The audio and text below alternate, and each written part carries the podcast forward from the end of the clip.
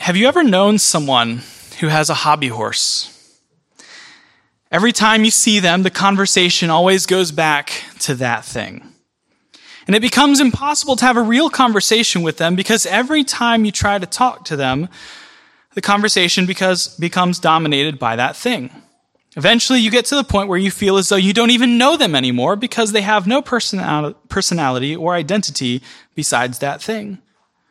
Perhaps it's a theological topic or an intense hatred of the former president or their fanatical love for CrossFit.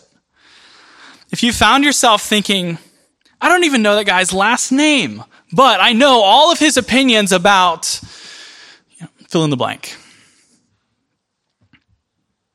Now, any church that has people from more than one culture will have questions and conflicts about these cultures and practices and things that the Apostle Paul calls in verse 1 opinions.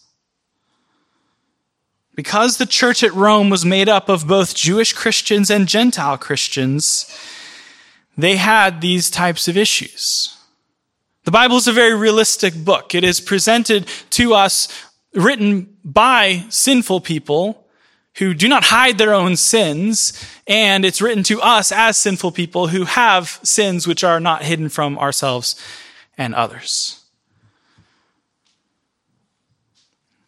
because of this, these different cultures that the church at Rome was made up of, both Jewish Christians and Gentile Christians came into the church with different cultural traditions, expectations, and opinions.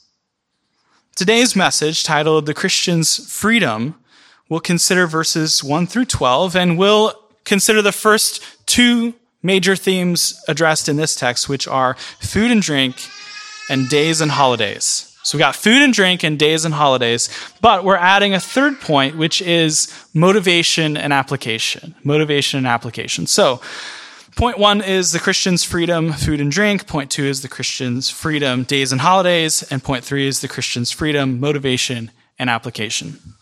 I'm giving you those up front, so hopefully you can follow along a little better. Now, we also need to consider some definitions before we really get going. Definitions. Number one, you need to know the word adiaphora. Adiaphora. So that is spelled A D I A, adia, P H O R A. Adiaphora. Secondly, you need to know the terms from our text, strong and weak.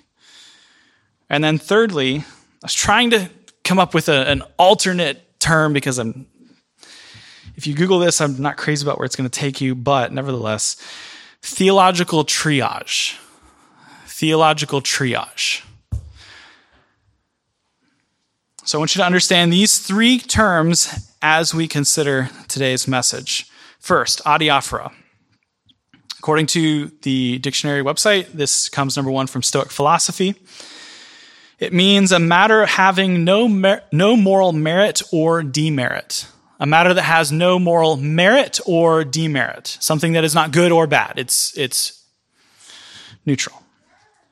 The second definition is more of a biblical definition, but from the same website. It says, number two, a religious, ceremonial, or ritual observation that is held to be an affair of the individual conscience because it is neither forbidden nor commanded by the scriptures a religious ceremonial or ritual observance that is held to be a matter of the conscience because it is neither forbidden nor commanded by the scriptures. I believe the literal translation of the word means things indifferent, adiaphora, things indifferent, things that don't matter. So that's first. Secondly, I want you to understand the terms strong and weak. In our text here, strong is used to describe those whose consciences were not easily offended those whose consciences were not easily offended. And the weak are those whose consciences are easily offended. It's helpful to just state that up front in case over the course of the next um, number of minutes I don't make that explicitly clear. I want to make it explicitly clear up front because for much of my life I thought of it in the opposite ways. So I want you to understand up front the strong, the strong believer in Romans chapter 14 is the one who is not easily offended, and the weak is the one who is easily offended. Third, I want you to understand the concept of theological triage. Triage is this medical concept of, um, you know, imagine a battlefield and you've got 100 wounded soldiers and, um, let's just do the front row here. So Jaron has his right arm blown off. Anais, she, uh, she got cut in her ear. And uh, Michaela, welcome back. It's great to see you. Uh, do you want a, a, severe or less severe uh, wound? Se- severe wound. Uh, she got she got shot in the chest. And then uh, Amarie, she um, she broke her toe. And um, Brittany, let's see, do you want severe or not severe? Uh, yes, yeah, so she she stepped on a landmine and lost both her legs. So um, yeah, so there, there's a degree of of severity of these wounds that each person has received. Now, Jaron, he lost his arm. That's, that's a big deal. But it's not as big of a deal as Michaela's gunshot wound to the chest. Now, Anais, with her, she lost half her ear. Like, she'll be okay. We can just put some tape on it and deal with it later. Now, that's the concept of triage. Is like, oh, this person's bleeding out. We're going to deal with that right now oh, this other person, okay, we'll take care of your broken, broken toe later, whoever has the broken toe. We'll deal with that later, Amarie. But the one who lost both their legs, like that's a lot of blood loss. We got to deal with that right now. That's the concept behind theological triage. And it's helpful to understand that this is broadly div- divided into three categories. So there are items which are first order issues, second order issues, and third order issues. Now, if you Google theological triage, you'll get articles popping up about Al Mohler. Al Mohler is kind of credited with coining the term. He probably coined the term, but the concept goes back much, much further than him.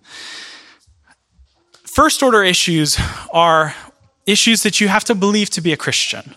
If you deny this doctrine, you're not a Christian. You're following some other religion. For example, the Trinity, the deity of Christ, the resurrection of Christ, substitutionary atonement. Uh, th- there's a handful of these. These are core essentials of the faith. If you don't believe these, you might call yourself a Christian, but you're not. You're not a Christian. Second order issues are things that you need to believe to be a member of this particular church. Now, different churches have different takes on that. Some churches have their, their proverbial doors as wide as possible. So they would say, uh, I have good friends who pastor churches like this. They say, if, if you can be a member of heaven, you can be a member of our church. So first order issues are the only things that we draw our lines about. Um, that's not what we do here. We have uh, a, a larger statement of faith, and we expect the members of the church to, broadly speaking, agree with the whole thing. Now, obviously, there can be nuanced views and where you say, actually, on the Sabbath, I'm not so sure. That's fine. We can, we can work with that. But second order issues tend to be things along the lines of modes of baptism, um, views like kind of nuanced views on spiritual gifts, uh, views on eschatology. These are things that you can have different views on and still be a member of the church. You're definitely still a Christian, even if you are believing in infant baptism or things like that. Your grandkids probably won't be, but you might still be. Um, so those are second order issues that a church needs to have its own view on, and they draw their lines, and that's what makes a church a church is those agreed upon doctrines. And then th- third order issues are issues that you can have differing views on within the church. Sorry, I just included eschatology. Within this church, we have like, you know, 18 different views on eschatology. So third order issues, I messed that whole point two up.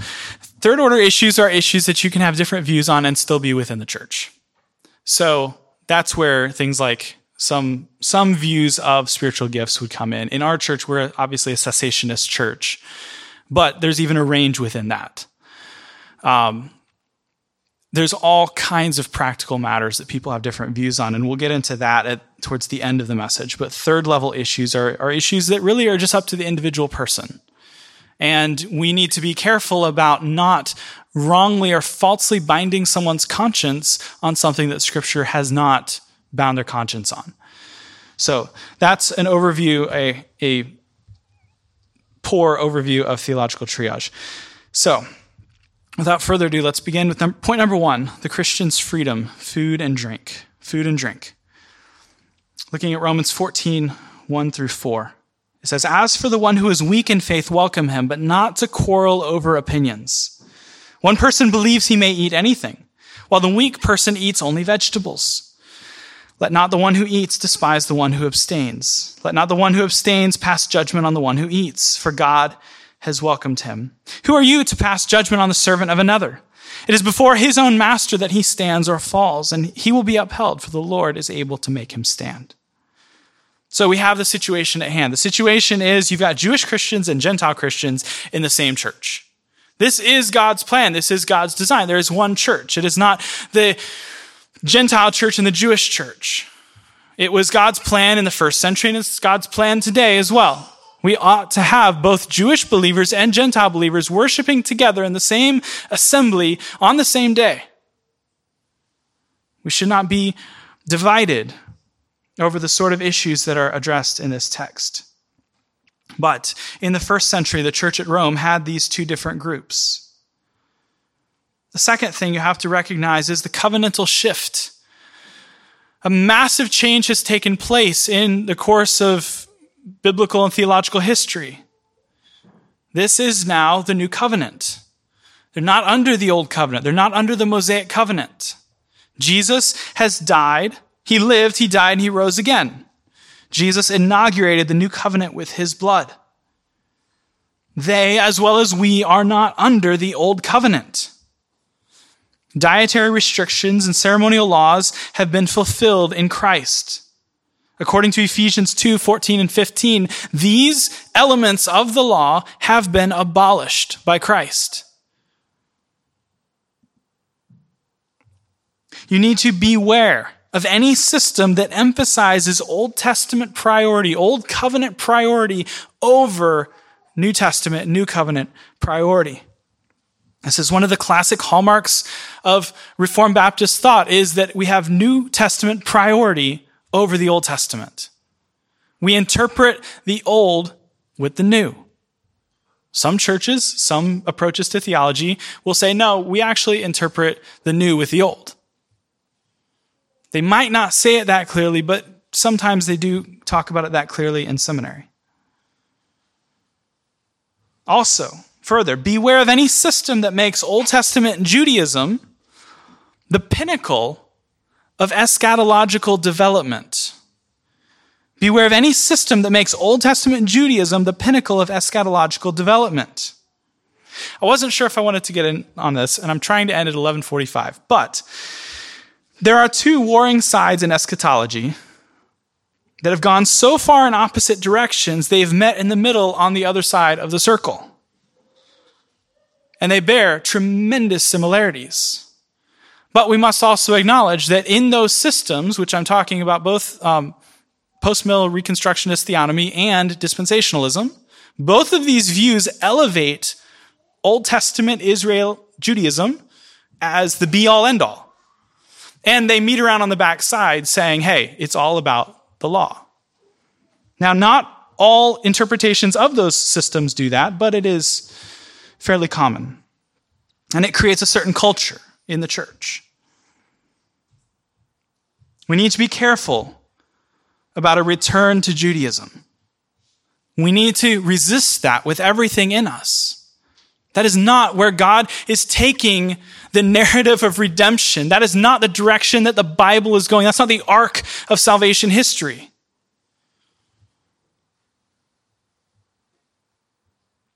We need to be careful about that either in both America and as a church. As I said in the original main point, that Old Testament Judaism is not the pinnacle of eschatological development.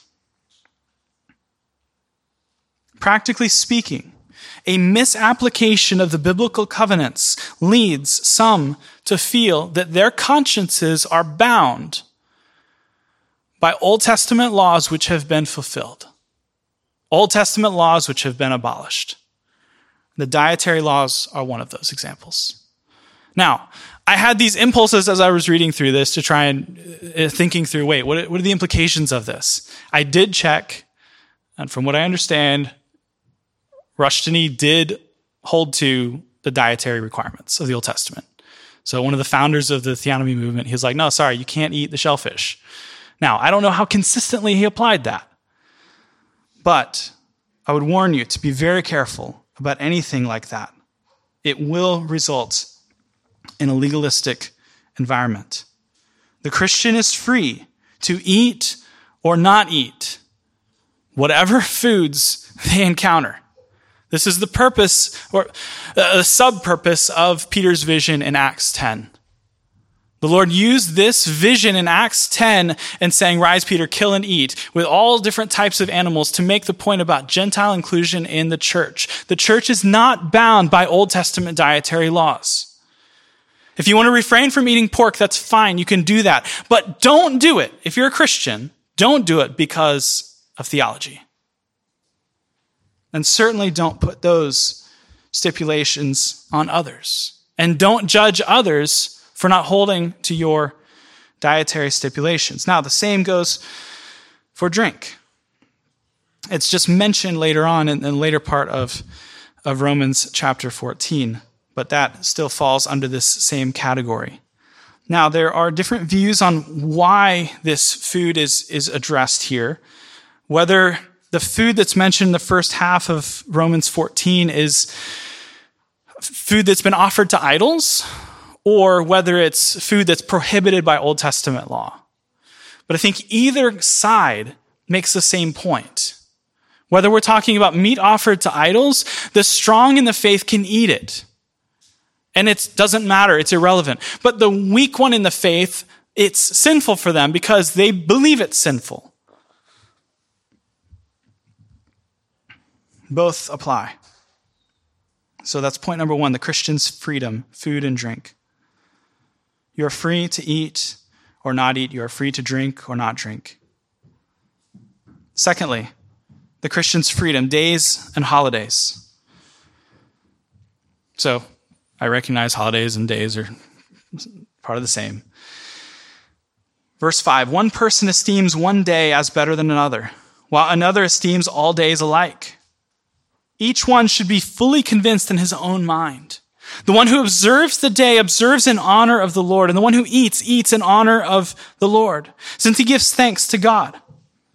While the one who abstains, abstains in honor of the Lord and gives thanks to God. What's happening here? What's happening in our text? Well, the Jewish culture, the Jewish system has a lot of holidays, a lot of unique holidays that they celebrate, and they're very important, very strongly part of their culture and their tradition. Um, and the greatest of these is the Sabbath. Sabbath starts Friday at 6 p.m. and goes till Saturday at 6 p.m. and that's Shabbat. And it's got all these strict traditions and rules associated with it. Some Jewish Christians felt the need to honor that and to abide by that. Gentile Christians didn't. Gentile Christians were not the least bit interested in stopping everything and just kind of hanging out for the next 24 hours. They say, no, I've got business to do. I've got the work to attend to. I've got cattle to milk. I've got lots of problems that need solved. So we have Jewish regular days and Jewish holidays and the Sabbath. But there's also application to this for Christian holidays. Whether you're kind of a low church Christian or you're in the high church stuff and you believe in the church calendar and you're going to, uh, so this is Trinity Sunday, or this is, you know, where days have all these sorts of special significance. There are also American holidays. Today happens to be one.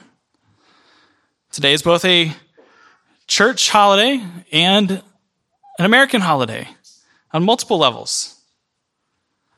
But let me just say first that few things are more plainly and obviously unbiblical than the Christian whose hobby horse is criticizing another Christian's celebration of Christmas. If you've ever been in a church like that, or you've ever met someone who the first thing you meet with them is like, hey, do you celebrate Christmas? Now, hopefully, it's not the first thing they say, but I have met them where, like, before I got to their last name, they were hammering me about Christmas. That's wrong.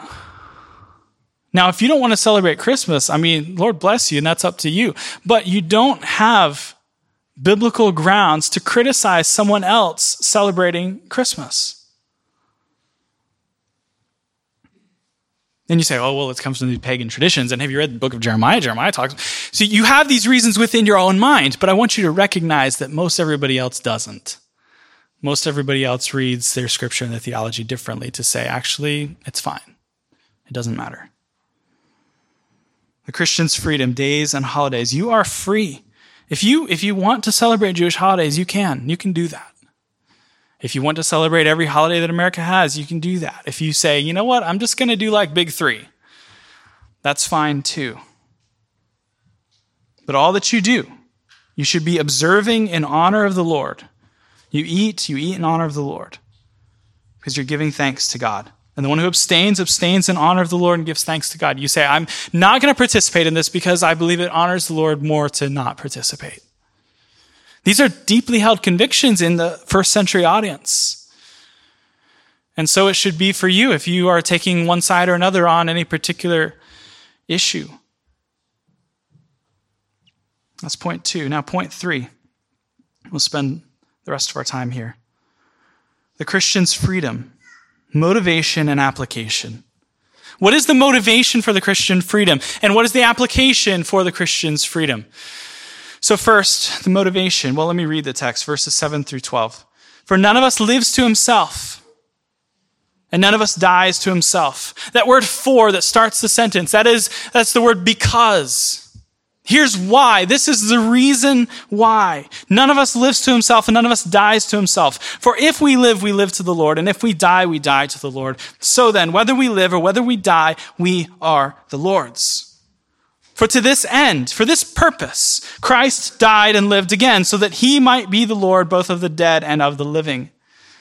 Why do you pass judgment on your brother, or you? Why do you despise your brother? For we will all stand before the judgment seat of God. For it is written, As I live, says the Lord, every knee shall bow to me, and every tongue shall confess to God. So then, each of us will give an account of himself to God. First, the motivation.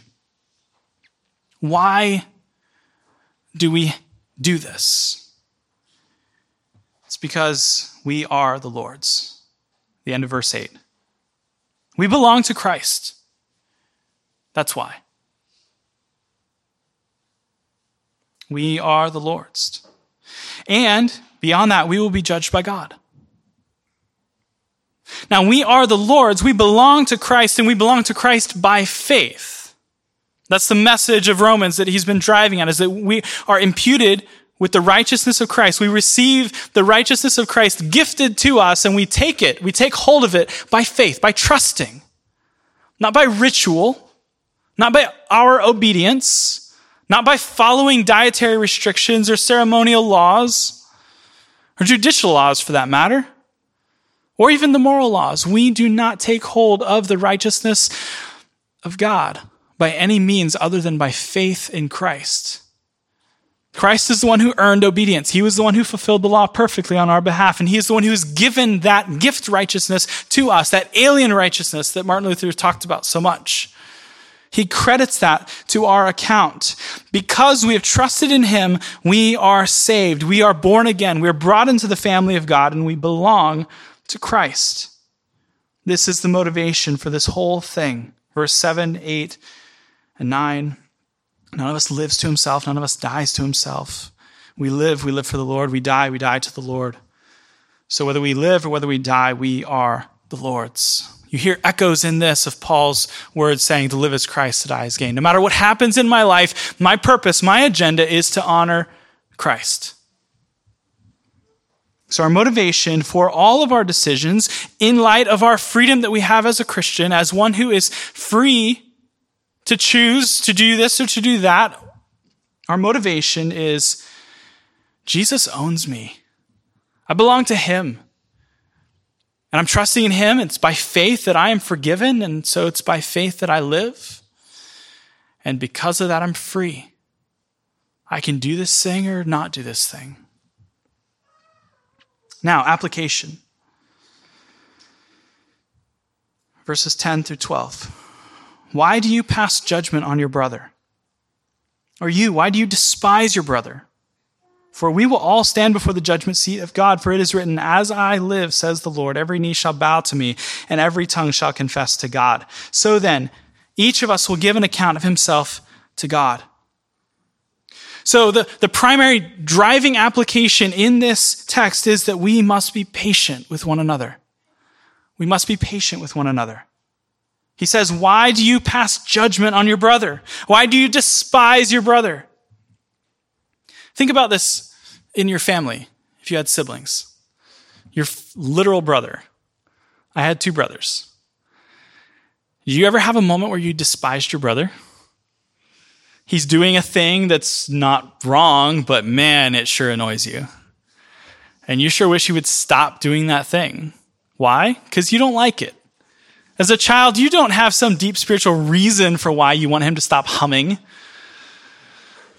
but you just wish he would cut it out. Why? Because you don't like it.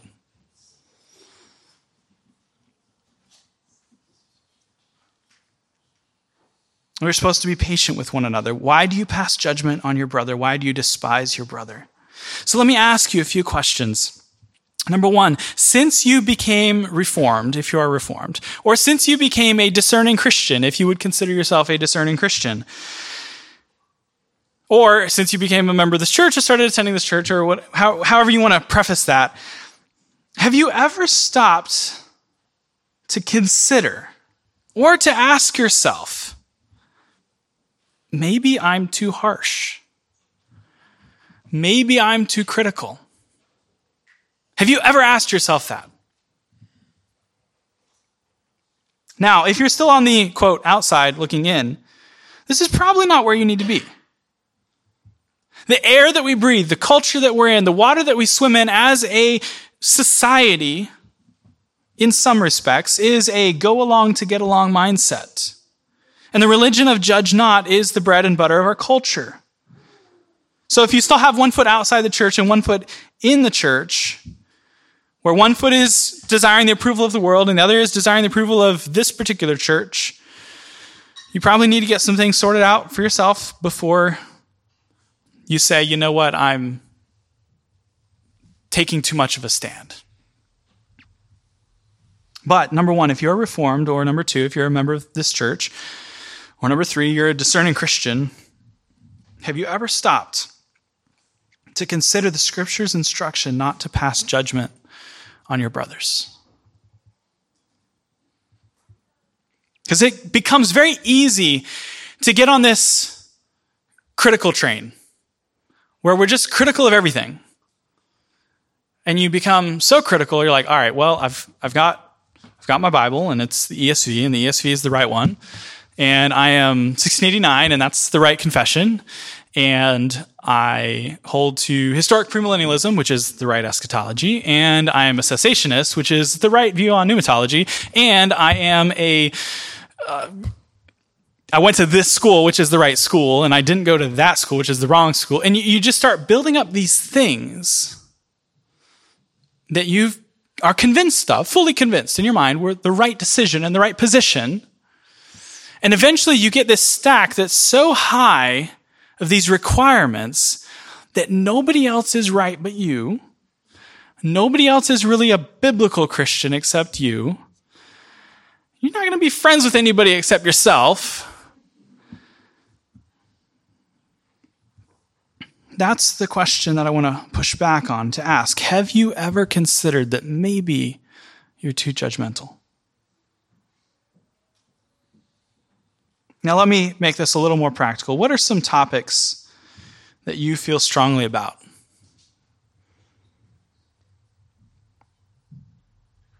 What are some topics that people feel strongly about? Maybe not you, but someone else. Bible translation theological systems and biblical theological meta narratives. If you don't know what that means, don't worry about it. Politics, education, public, private, homeschool, college versus trade school versus entrepreneurship. Holidays, Jewish holidays, church holidays, PBC holidays. We have a holiday. Um, American holidays, foods, drink, religious reasons, health reasons, preferences, taste, culture, the quantity of food, the frequency of food, the time of food. You ever met someone who was like sinful to not eat breakfast? Approaches to parenting such as number of children, things to do or not to do for your children or with your children, entertainment, to own a TV or not own a TV, to allow video games or not, to go to the movies, to see shows, what rating is acceptable. Dancing. I was going to have a whole SBC little thing about dancing. Like, you know why drinking is sin? Because drinking might lead to dancing. Smoking. Did you know that R.C. Sproul smoked cigarettes like a chimney?